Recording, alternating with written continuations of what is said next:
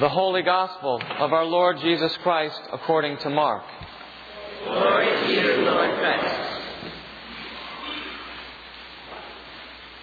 They went on from there and passed through Galilee. Jesus did not want anyone to know it, for he was teaching his disciples, saying to them, The Son of Man is to be betrayed into human hands, and they will kill him. And three days after being killed, he will rise again. But they did not understand what he was saying and were afraid to ask him. Then they came to Capernaum, and when he was in the house, he asked them, What were you arguing about on the way? But they were silent, for on the way they had argued with one another who was the greatest. He sat down called the twelve, and said to them, Whoever wants to be first must be last of all and servant of all. Then he took a little child and put it among them, and taking it in his arms, he said to them, Whoever welcomes one such child in my name welcomes me. And whoever welcomes me welcomes not me, but the one who sent me. The Gospel of the Lord. Praise you, Lord Christ.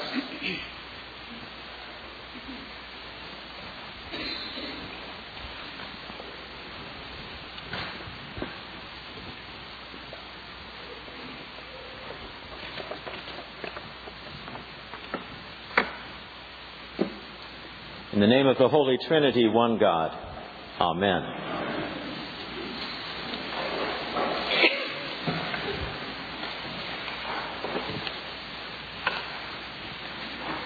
I'm surprised how a particular story we hear sticks with us sometimes, so much more than others. I, I, can never remember jokes. They go in one ear and out the other. And that's so true with so many stories, I think, that we hear told to us. But there's one that I heard when I was a teenager that I will never forget. I was in the, the high school band. And I remember uh, every spring had, I had to endure playing tuba while we were playing Sir Edward Elgar's Pomp and Circumstance. I don't like pomp and circumstance. but one of the benefits of that was being able to hear all of these different graduation speakers, and we were fortunate that most of them had a wonderful sense of humor. But there was one that spoke at one particular graduation. I don't know who he was, but I remember the story he told. He talked about a time when he had gone to a special conference, a, a, large conference, at which a Nobel laureate was going to be the keynote speaker. And he said that before he had gone into that great hall to find his place, he thought he should first stop by the men's room, and so he did. And as he stood at the, uh, at the wash basins, washing his hands, he noticed out of the corner of his eye that there was someone over around the wastebasket who was picking up the pieces of towel, paper towel, that had been dropped uh, carelessly as people were rushing out of the bathroom. And he noticed that it was odd because the man seemed to be so well dressed, it just seemed out of place. Well, anyway, he was in a hurry, so he didn't pay a lot of attention. He finally found a spot in the Great Hall, and he looked up, and as he did, he saw the same man who had been picking up the paper in the restroom was the man who was going to be the keynote speaker, the Nobel laureate. I have never forgotten that story. It almost haunts me. I go into a men's room. you, get it. And sometimes I actually do it. The thing that's so important about it, I think, is that this Nobel laureate, who was an honored person, did not have to stoop to pick up after other people's trash. But he did. He didn't meditate on it. He didn't reflect on it, think about, oh, how awful it is that people don't, aren't more careful. He simply stooped down, picked it up, and put it away. That to me is the image of a faithful servant. And that is the kind of servant that we are all called to be by Jesus. Now, I struggle with that, and I may not be alone. If we listen to those scriptures that we heard this morning, we hear that same kind of struggle, struggle going on with people for millennia. And I think it's especially hard for us because the idea of servanthood has been so caught up with domination, and especially with domination, I think, of women and domination of certain races and of ethnic peoples. So it's hard for us to hold on to that term and to see it as a good thing for us. Well, I think the gospel this morning puts a particularly sharp point on this particular subject, that reading we just heard from Mark. In this account, we hear about the disciples having been on the way and they were arguing about who is the greatest among them. It reminded me of some clergy conferences I had been at. what is your average Sunday attendance? I'm just curious. Uh, how's the pledge campaign going? Did you make your goal last year? It happens all the time, and it's not just for clergy, it happens in all walks of life. We're always looking for ways to find out how we are in relation to one another. Who, how else can one explain these incredible salaries that are, uh, are paid to CEOs of large corporations, except to say that money is a way of kind of keeping score? We like to keep score. We want to know who's on top, who's doing it the best so we know where we stand with everyone. Well, they get to the house, and who knows whose house it was. Well, when they get to the house, Jesus says to them, What were you arguing about on the way? And they fall silent. Of course, they know exactly what he's thinking, and they know exactly what they did. They know that they fell short of his expectations. One of the things that I find so hard to understand, and at the same time somewhat encouraging, I think, in my own Christian walk, is that these people were with Jesus day in and day out, and they heard him teach, and they saw him heal, and they struggled with their faith just like I struggle with my faith. They still struggled with the idea of servanthood. They still wanted to know who would be first, who stands out. And then Jesus does something that is startling. We might not think it's startling, but it was. He brings a child to him, apparently. First it says he sets the child in their midst, and then he embraces the child. And he says to them, Whoever welcomes one such child in my name welcomes me, and not just me, but the one who sent me. Now, the thing that's startling about that is that in that time, children were invisible. They essentially had no standing. And it's as though Jesus is saying, I identify with this person that you don't even see. I pray that children are never invisible in this congregation. That we can always see Christ in the face of a child. And Jesus, I think, made it absolutely clear to his disciples I am as this child. And I just want to be received by you. Here I am, your master. And you argue about who is most important. And I just want to be received by you. And he says that to us today as well. He simply wants to be received. And the truth is that that's all we want. We simply want to be received. Over and over again in Scripture, if you cut away all of the things that we might pile up as orthodoxy or we might pile up as the rules for living the faith, we find that again and again and again, Jesus seems to be saying it's all about relationship. It's all about being in community. It's about being with one another and caring for one another and not caring so much about yourself. Well, one can imagine that the disciples were stunned when this happened. But Jesus doesn't leave it there. He says, If any of you would be first, you must be last of all you must be servant of all. When we hear this idea of being servant, I think our minds go one of two ways. We either discount it, reject it entirely because of the reminder that it gives us of oppression and of that kind of subservient attitude that we think is a part of it.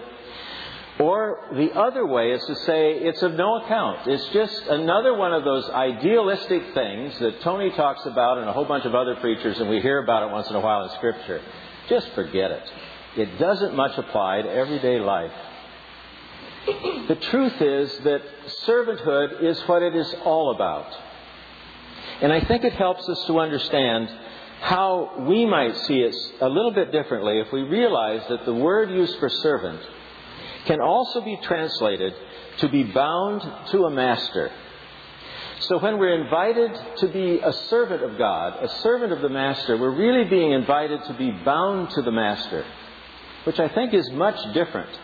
It means that we are with the master all the time. We're there trying to understand what does the master want? What direction would the Master want me to go? How can I follow the Master better? It's, the, it's a joyful servant, not a servant who is simply, simply doing that out of obligation. When God calls us to be a servant, God calls us to be bound to God. And when that happens, God becomes the reference point in our lives. And no longer are we at the center, but rather God is at the center. I think I've talked before about in Native American communities how people tend to sit in a circle as opposed to sitting in rows like we do so often on Sunday morning. And the wonderful thing about sitting in the circle is that you can see everybody who's there. So we, we know we're all together. And the other thing that's happened in Native American Christian communities is that they have a sense that in the center of the circle is Christ. And when I look across that circle, I look first at Christ and then I see you. Christ at the center, the reference point for all. And I think that that's the way it's supposed to be for the servant, with God and the Master as the reference point for all.